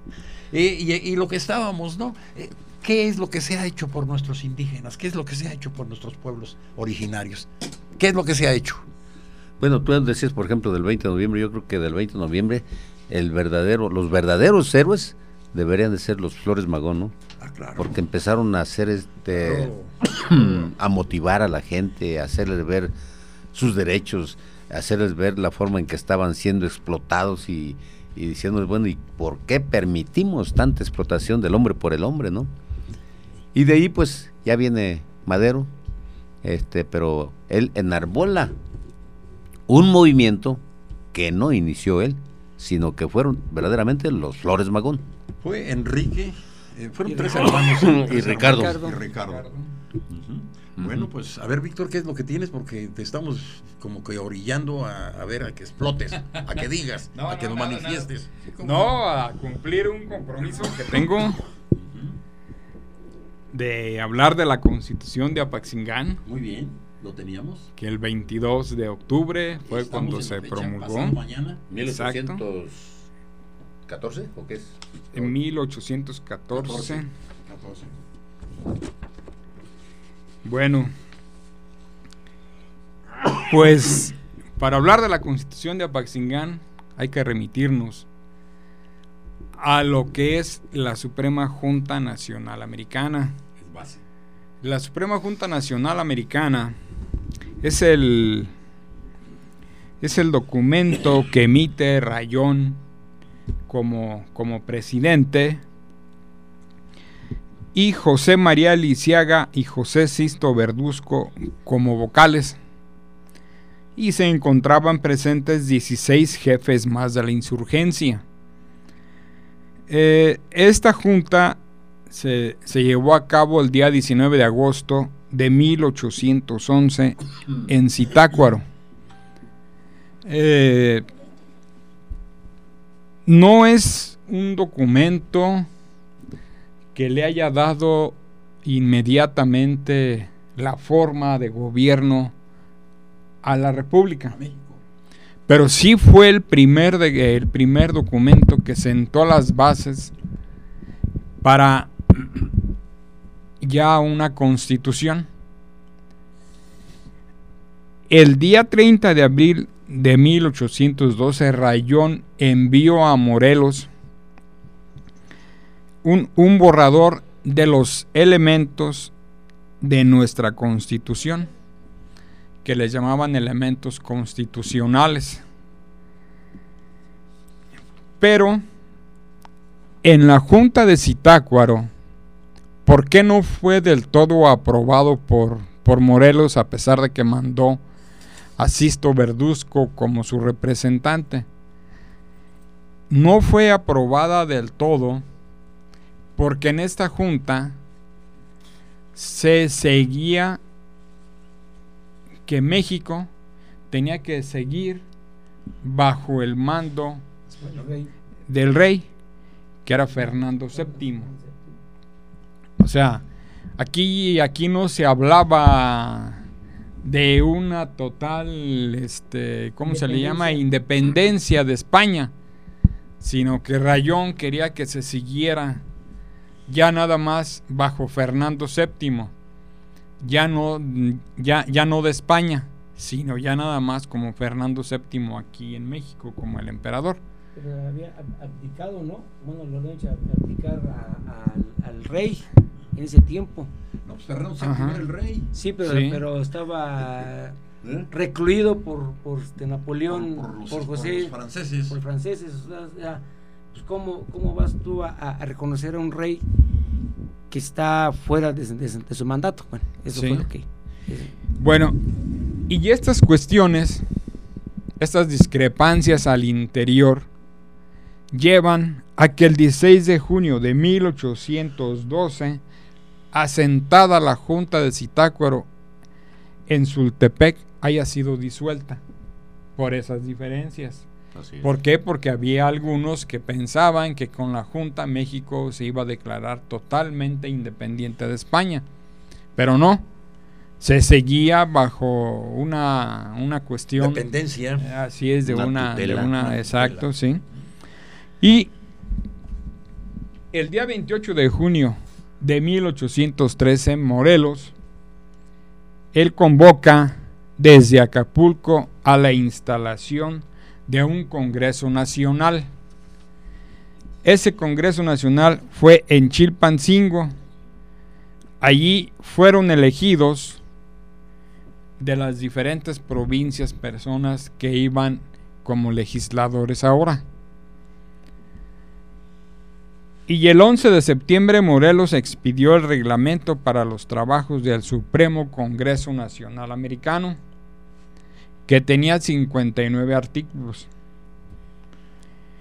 El, Congreso se instaló en Chilpancingo el 13 de septiembre de 1813 y se inauguró formalmente un día después.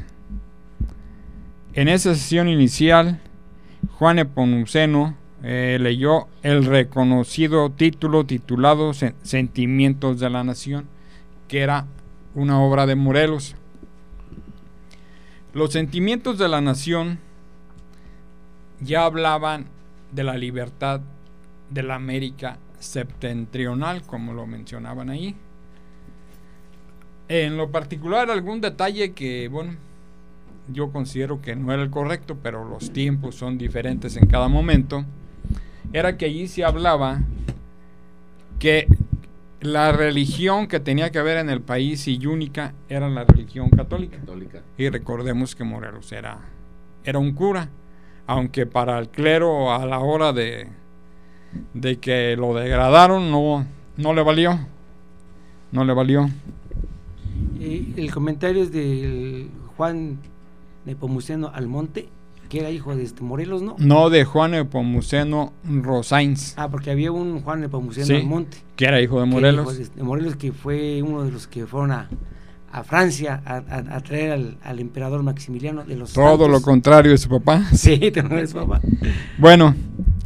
Ahí ya no fue hijo de Tigre. Este congreso desconocía la autoridad de Fernando VII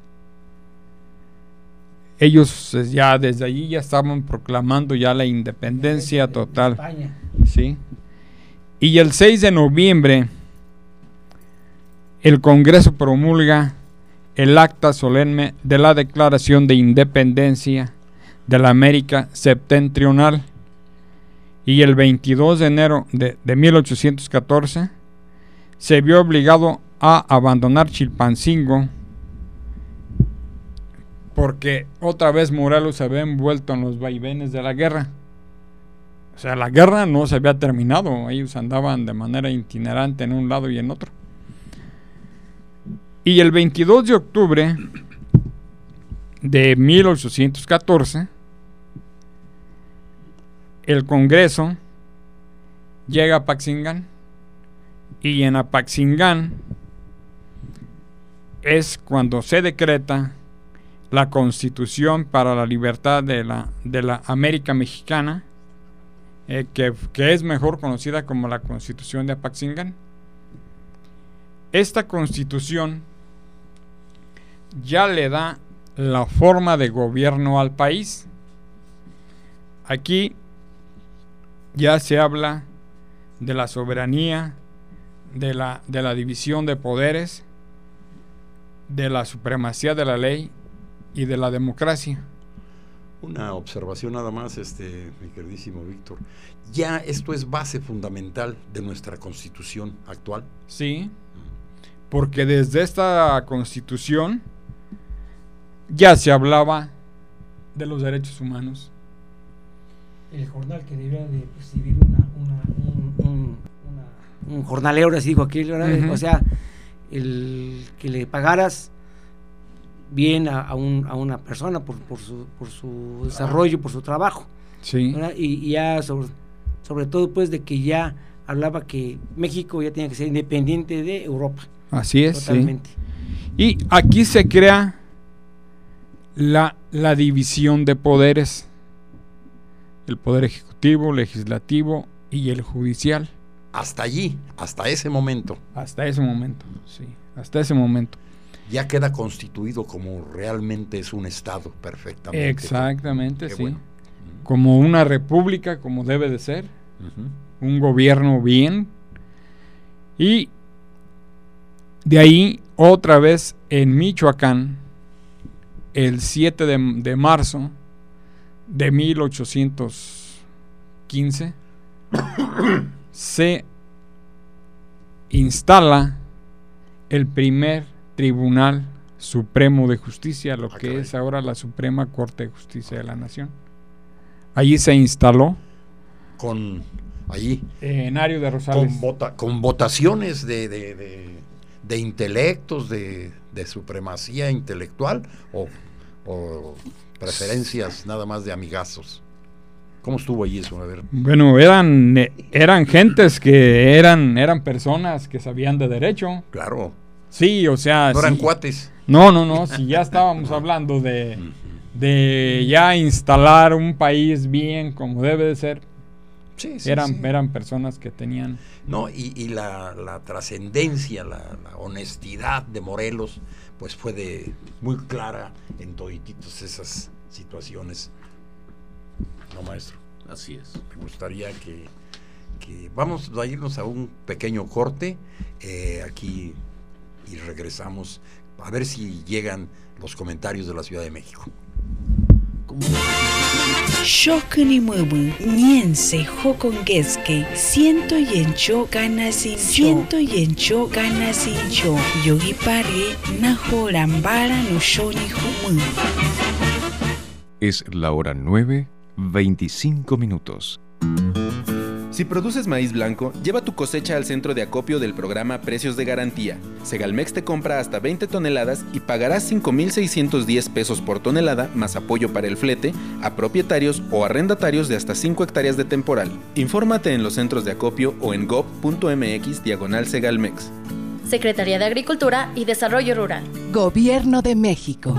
Ujete yotro yeno yokapuhi nuja geje tawenchi geje madabeso da date nye siji danyo nyinyi hangorapefi nye nrinche yoshifi yabemi peshimi sadu nye kapu ewenchi ngegwarapefi zo inzaku só gran ron nu nu hangore nya renshe ne pa ne shom ya gore chontre nu nu só gran bosh hi manget ge o tsag hi onge hi danyo te maf ka oto daha hincho oto oto zija hi hi oto oto oto map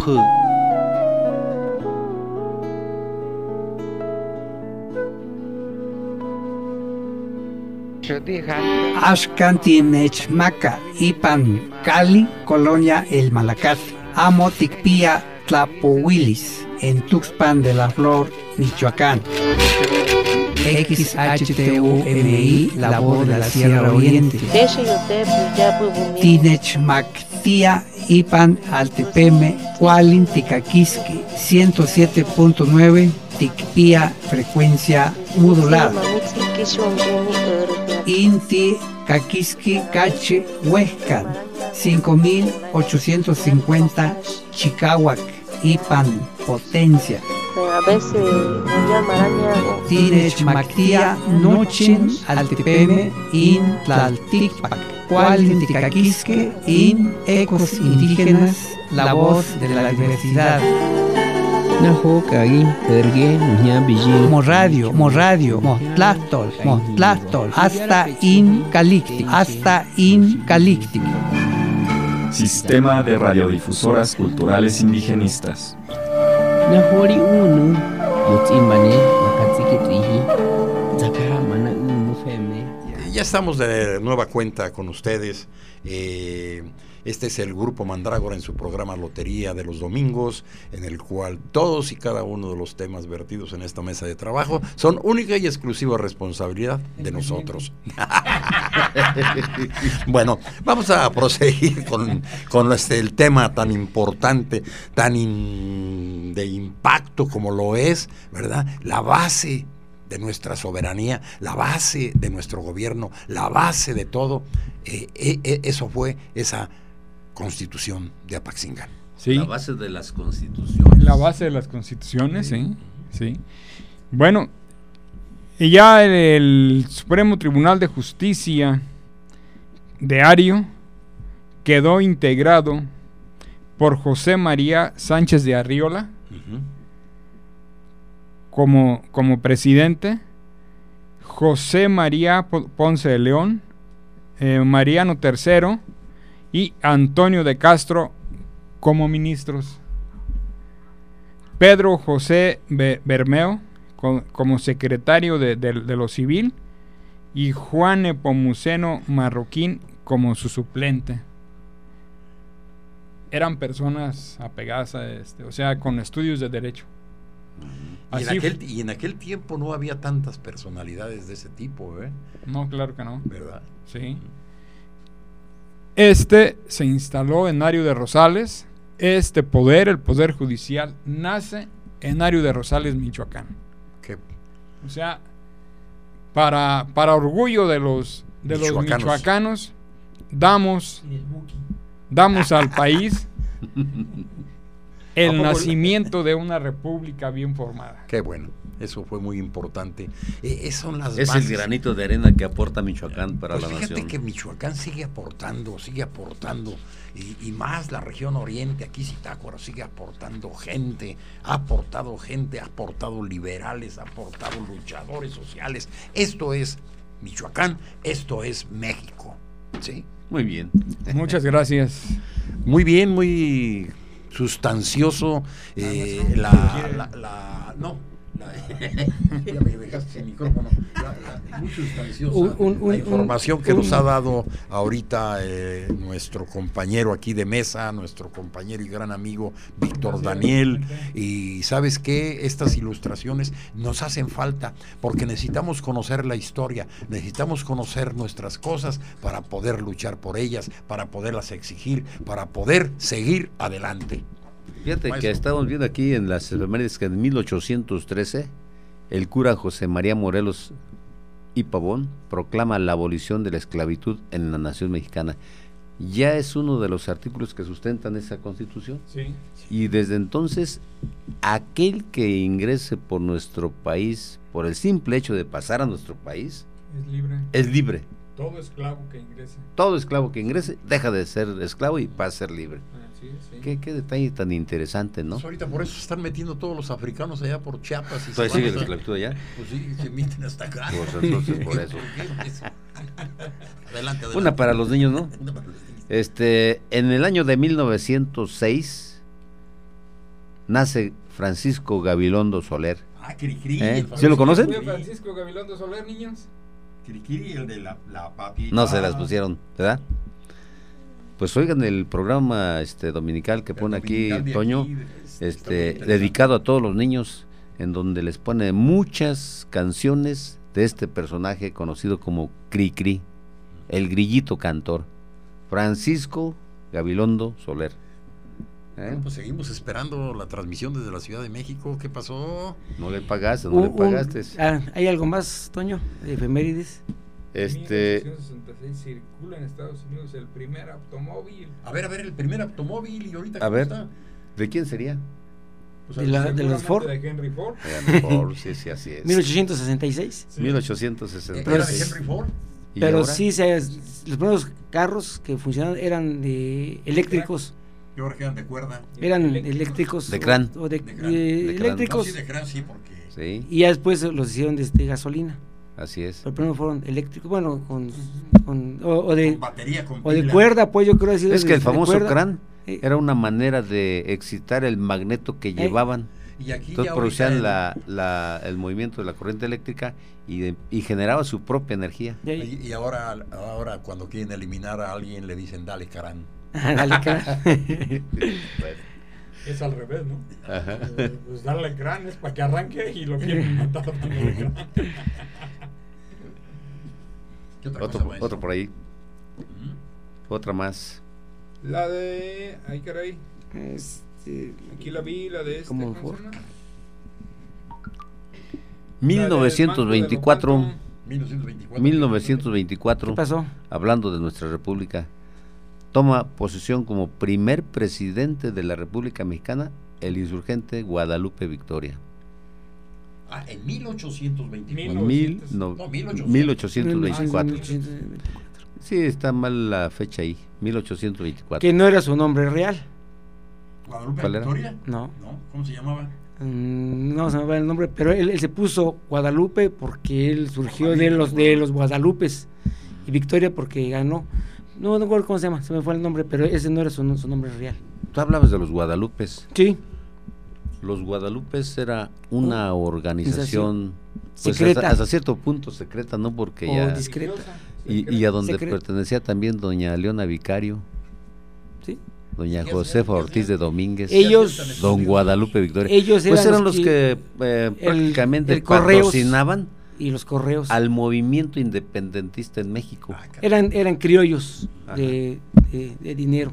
Siempre había un grupo pues este pendiente de las atrocidades que se cometían en, en nuestra república y pues este entonces empezaron a promover ese movimiento independentista porque veían que todo gobernante que venía de España era más para venirse a enriquecer y maltratar a nuestros naturales. Entonces, pues, ya basta, ¿no?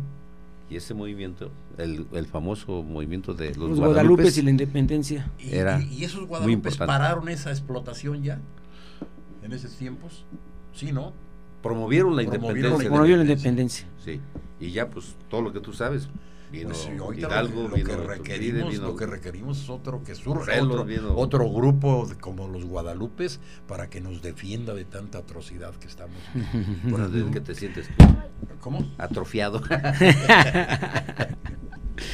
Yo, este, la concesión de, de, de Apatzingán, sí se llevó a, a, a cabo al, al 100%, pues yo creo que pues no, porque sí, siguió el, el movimiento armado y después viene Agustín de Iturbide que supuestamente quiere hacer ya las paces para comenzar una república y no, pues se, se, se hace emperador.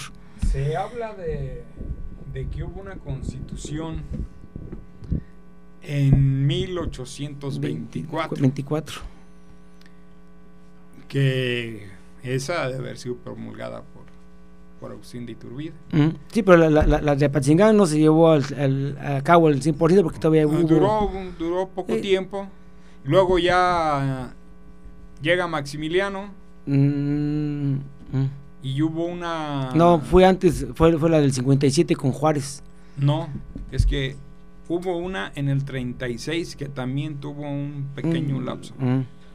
Y ya de ahí ya fue la de Juárez. la del 57 que también no se llevó a cabo, porque en ese tiempo el que, el que dio, el que juró como presidente para la constitución era Ignacio Comonfort. No, no, no, no mal recuerdo. Y él, y él, él, él nunca las aplicó como, como fue la, la, constitución. Y de ahí viene que él mismo se da un autogolpe de, de, de Estado. Bueno, es que si leemos el libro de México ante Dios, nos damos cuenta que este señor, este, ¿cómo se llama? Ignacio Comonfort. Eh, Comonfort estaba supeditado por la mamá a las confesiones de la mamá con el cura. El cura. Entonces el cura le decía que no a tu hijo que eh, si él la, juramenta esa constitución, la constitución, tú te vas a condenar y al infierno. Sí. Y, todo, todo esto, perdón, todo esto estaba involucrado en la historia. Sí. El, el, cura, la mamá, la ¿quién? ¿La mamá era la alcahueta o el cura? En el, en el libro de México ante Dios, ahí está. Bueno, pero es que ese, ese libro México ante Dios está novelizado. ¿Será realmente eso? Porque yo le estaba platicando, ¿verdad? Entre México ante Dios habla de Guadalupe Victoria y lo pinta como un homosexual. Entonces, este, no hay, no hay, sí, sí, no hay una, una, una creencia, una, una credibilidad en este libro. Una base, de, una base sí, hombre, ¿no? Bueno, a ver. Yo sí lo veo, ¿eh? Yo ayer estaba viendo un, un documental de los magnicidios en México. Y ahí habla que en el magnicidio de Álvaro Obregón, eh, la segunda vez que quiere ser presidente de la República, porque cuando termina su, su primer mandato se retira y luego ya, este, ya regresa, ¿eh? ya regresa a seguir y se da cuenta de que este, pasó, Miguelito? tiene posibilidades. a ver, tenemos una llamada de la Ciudad de México y seguimos ahorita con el tema. Qué bueno que, qué bueno que hablases porque ustedes aquí preocupados. Miguelito tan cumplido y ahora qué pasa, ¿por qué no nos habla? Pues este, ¿qué nos tienes para ahora, Miguelito? Ya, pues, estamos al aire ya. Ya, al aire. vamos a poner en el aire ya, así rápido. Ah, mira, este, eh, Toño, e, es en relación con, ya que están hablando de historia y todo lo demás, me voy a remontar unos años antes todavía y a hablar un poquito, así como un homenaje a, a Miguel León Portilla, sí que acaba de fallecer y que fue un gran antropólogo, un sociólogo, fue un académico muy destacado en la Universidad Nacional. Entonces, eh, eh, es en relación pues con su con su libro que escribió sobre la que ya lo habían ustedes también mencionado ahí, la versión de los vencidos. Eh, voy a tratar así muy rápido de hacer una una sinopsis, una cosa así muy sintetizada, porque yo creo que sí es bien interesante ver cuál fue la postura de los pueblos o de los indígenas ¿sí? en relación pues con la con, con el enfrentamiento que hubo con los españoles. se dice que los, los, el pueblo, los pueblos, los mexicas, 10 años antes de que llegaran los españoles, empezaron a notar presagios que no eran, que eran como inadecuados, que eran como muy malos. Empezaron a ver llamaradas y bolas de fuego en el, en el, cielo, y esas llamaradas, esa lumbre caía del cielo sobre la población. Había eh, una situación de, alteraciones incluso en las lagunas, donde se dice que el agua hervía. Y también aparece ese presagio de una mujer que lloraba llamando a sus hijos. Parece ser que esto fue el origen de la leyenda que nosotros conocemos como la Llorona. así es. Desde ese entonces ya venía esta situación. Eh, Moctezuma, que era el Tlatuani, que era el rey en ese tiempo de los mexicas, tenía visiones en las cuales veía a gente montada en algo que parecían venados, él así los describía. ¿sí? También existieron remolinos muy fuertes de polvo, probablemente, ¿verdad? Sí, situaciones así como como, como huracanes o cosas que no habían ellos visto. Eh, y Moctezuma empezó a inquietarse mucho y él quería respuestas, pero los asesores que él tenía nunca le pudieron, nunca le... Malos esos asesores, Sí, pues sí, no pudieron contestarle, no pudieron responderle a aquellas inquietudes que él tenía, ¿sí? Posteriormente se le informó que en las costas se divisaban ya montañas que flotaban o casas flotantes, pues que no eran otra cosa más que los barcos donde se estaban acercando ya los españoles.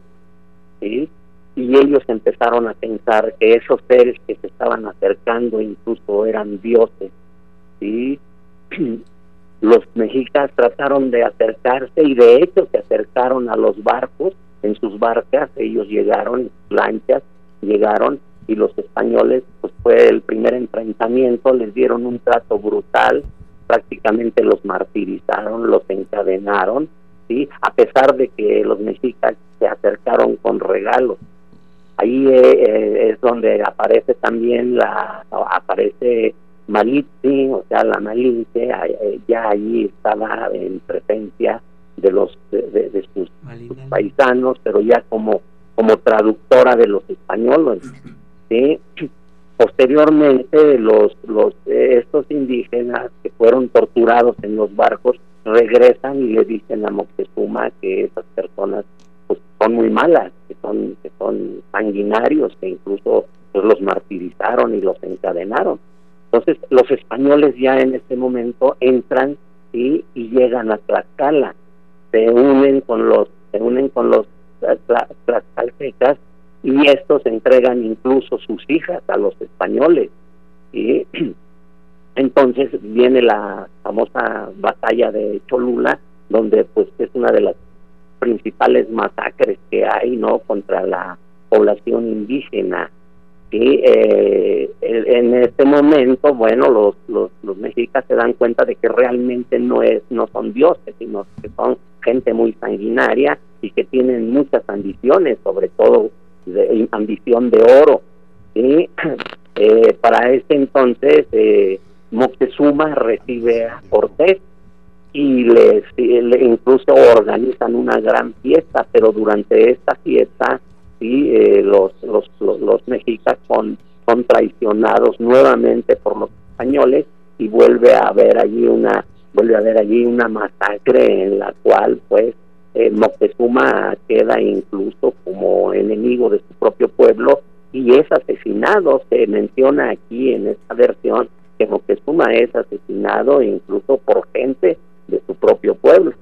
En este momento es cuando surge también ya el nuevo Tlatuani, que es Cuauhtémoc, y, que posteriormente Cuauhtémoc trata de entablar una conversación y una, una de alguna manera una amnistía con los españoles, pero no es así. Cuauhtémoc también es atrapado, Cuauhtémoc también es, es, es, torturado, incluso le queman los pies junto con sus colaboradores, ¿sí? Y esa es pues parte de la de, la de, la síntesis que, que, que los propios indígenas los vencidos hacen sobre la situación de los españoles. Plasmándolos pues como unos sanguinarios plasmándolos como unas gentes que no tenían escrúpulos con unas gentes unas gentes que, vinieron realmente a en un plan pues en un plan terrible no y que esa esa narración diferencia pues las, las, las narraciones tradicionales hechas por los propios españoles pues donde no se donde se donde no se hace alusión a todo esto que se menciona en este libro. Ya por último se dice que la conquista o la intervención española trajo como resultado que se eh, que se convirtieran a 200 mil indígenas al cristianismo entonces, esta es una narración hasta un cierto punto aquí muy escueta, pues, pero el libro tiene tiene una esencia muy tiene una esencia muy especial y es una eh, es una es una narrativa sí que yo creo que todos nosotros debemos de conocer e inculcarle a la gente joven, inculcarle a los niños, eh, la lectura de este libro, sí, porque es una, eh, eh, es una, eh, creo que es una riqueza, es un tesoro, ¿no? Es, es un libro de esos en los que uno le, le, entre más le lee, uno le encuentra más cosas. Entonces, pues ese es mi comentario de hoy, espero que sirva de algo, ¿no? Pero y sobre todo como un homenaje a este gran hombre que se dedicó incluso a la filosofía náhuatl y estudió, fue un estudioso de los náhuatl y fue un hombre pues este con mucha participación, creo yo, en la historia contemporánea de México.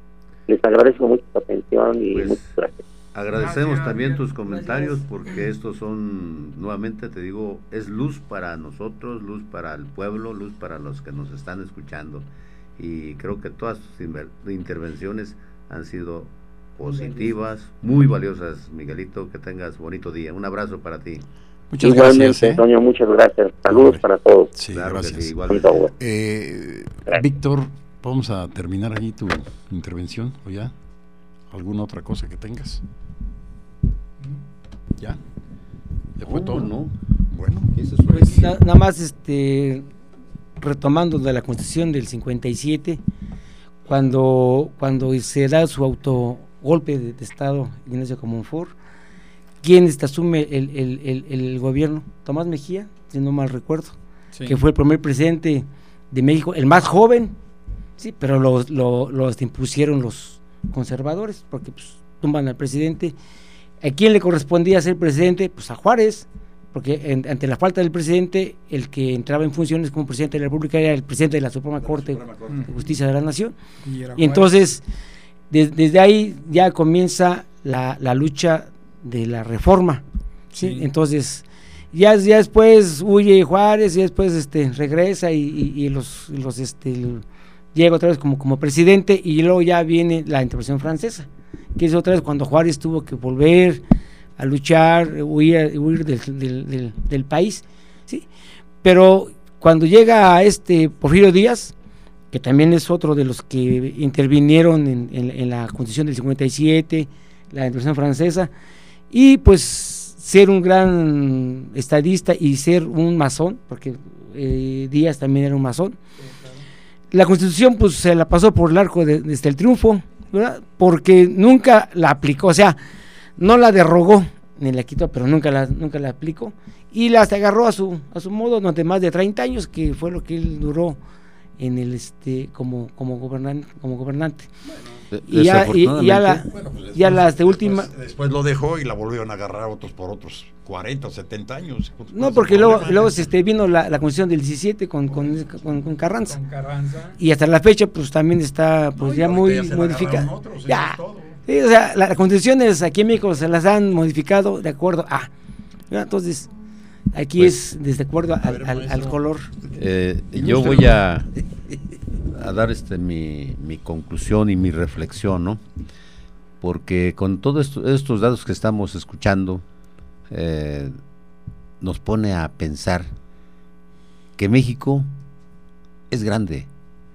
México ha estado expuesto a grandes traidores que no ven en su patria como su casa grande, sino la ven como una casa en venta, como una manera de hacer pingues ganancias, hacer dinero, olvidándose de sus raíces, olvidándose de su patria, olvidándose de sí mismos. Son mentes enfermas, pero compete a los mexicanos tomar verdadera conciencia para rescatar nuestros valores y para valorar todo lo que tenemos, porque es México sigue siendo inmensamente rico. Hay que estar pendientes, sí, de todos esos grandes traidores que nos han este, poblado este país. Esquilmado. Y, y lo vemos como la ambición desmedida de los países eh, grandes quisieran apoderarse de nuestros tesoros. Dice un, un refrán que el pez más grande se come al más pequeño. Pues nosotros tenemos que estar pendientes de todo eso, ¿no? Y, y no olvidarnos de que hay grandes traidores, hay grandes vendepatrias, pero de nosotros depende tener esa visión para poderlos encontrar. Bueno, pues qué, qué, interesante conclusión, ¿verdad? Y ojalá la tuviéramos muy en cuenta al respecto de nuestra organización gubernamental para que se, se proyectaran verdaderamente lineamientos en el cual los beneficiados fuera el pueblo, no fueran ellos. Ya ahorita se está hablando de que políticos o expolíticos o ex líderes sindicales se llevaron la laniza ¿Qué es eso? ¿Qué pero, es eso? Pero para eso también el pueblo Ajá. debe de quitarse ese famoso lema, dice vino, pan y circo. ¿Sí? No, no queremos más vino, no queremos más pan, ni tampoco circo. No, queremos una verdadera es que... educación y respeto a nuestros derechos. Así es.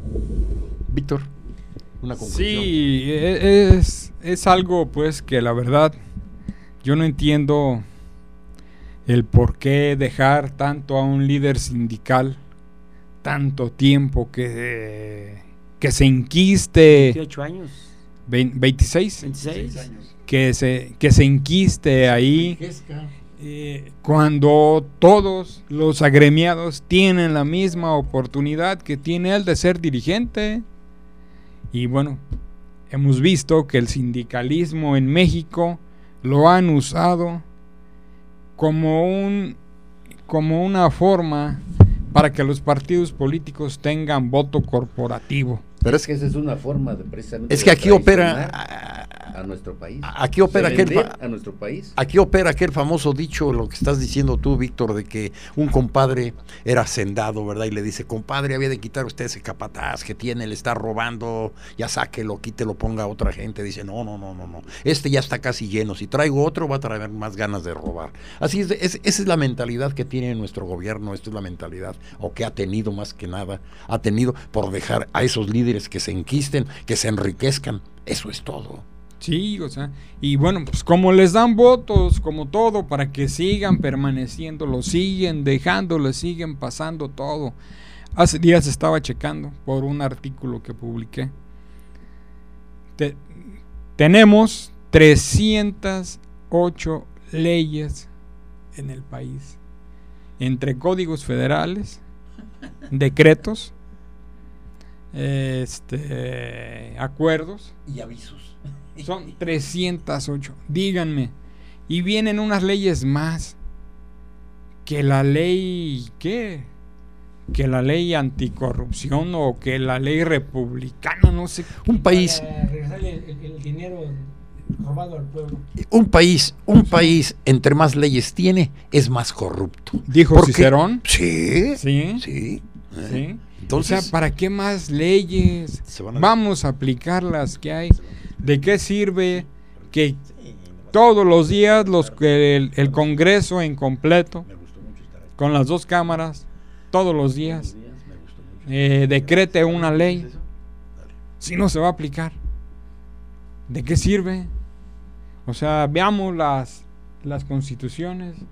En un articulado tan, tan pequeño de pocos artículos se hablaba de lo que se podía y de lo que no se debía hacer. Hoy tenemos una ley que para esto, otra ley que para lo otro, otro o sea, espérenme tantito. Vamos a aplicar las que están. Sí, nomás un último comentario de los, de los sindicatos. Pues está el, el, de los, el de los mineros, el Gómez Urrutia, el, el, papá se, se, murió y, y ahora él, él, siguió como, como líder sindical. Lo acusaron y se fue a Canadá, regresó y ahora es senador. Ya le perdonaron. Ya le perdonó. Ahí está la, la, la, maestra Elba, Elba Ester. Estuvo desde Salinas hasta que la, la corrieron por, por parte de, de que no quiso aprobar la, reforma educativa. Ya aquí anda y ahora ya otra vez está incrustada en un partido político. Y así nos podemos hacer con los líderes sindicales, el de, el de teléfonos, todos. pues todos, todos, ¿verdad? Entonces, este, pues sí, mientras haya corrupción en, en, la, en el gobierno, pues va, a haber corrupción en los sindicatos y esos son charros. Aquí tienes. Bueno, pues ya eh, vamos, a, vamos a despedirnos casi ya de este buen programa en la cual tuvimos la participación y la visita de unos niños eh, que quieren ahorita despedirse del programa. A ver. Adiós. Ay, no, otras palabras, por favor. Adiós. ¿Qué le dirías a tus compañeritos? Adiós. No, no, no, no, pues como que adiós. Bueno, ¿tú no quieres hablar? adiós se le pide trabajo cuando no tengan. bueno, pues este, este ha sido uno de nuestros infinitos y más comunes programas todo el tiempo, ¿verdad? De la lotería, del grupo Mandrágora, eh, Santos en los controles técnicos, este, muchas gracias, y a la dirección aquí de, de esta organización indigenista por tenernos aquí y soportarnos eh, pues qué bueno, ¿no? Muchas gracias a todos. Y que recuerden, no más pan, vino y circo. No más pan, vino y circo. Y desde aquí, un saludo a la hermana República de Turundeo, como de costumbre todos los domingos, y se despide de ustedes Chalo Santana, y muchas gracias. Eh, Igualmente, este, buenos días, Radio Escucha, esperemos que les hayamos entretenido una, una hora con nuestros comentarios, que algo, algo positivo debe de, salir de esto. Y nos, vemos dentro de ocho días con la misma atención hacia ustedes. Sí, nos dejan. Sí, nos dejan, dijo José Alfredo. No, pues nada más esperamos que el encuentro que tuvo el presidente López Obrador en, en Oaxaca con las comunidades indígenas sea de beneficio para los indígenas de todo el país. Muy bien, muy bien. De todo el país que los indígenas de la región oriente de Michoacán también se vean beneficiados en esa de, esa de esas pláticas que tuvieron con el señor presidente. Pues yo ya le quitaría el mote de indígenas, ¿eh? Son paisanos, son gentes como tú, como yo y, digo, no viven en otro mundo. No hay que no hay que este, este encapsularlos en otro mundo son nuestros paisanos, son nuestras gentes, nuestros hermanos. Somos, somos aborígenes. Así es. Todos somos aborígenes. Un saludo para todos nuestros hermanos. Un saludo, se despide Víctor Daniel Lateras. Hasta luego. Hasta luego, sí. Lotería. Revista dominical para la promoción de la cultura y preservación de la identidad de los pueblos indígenas. Lotería.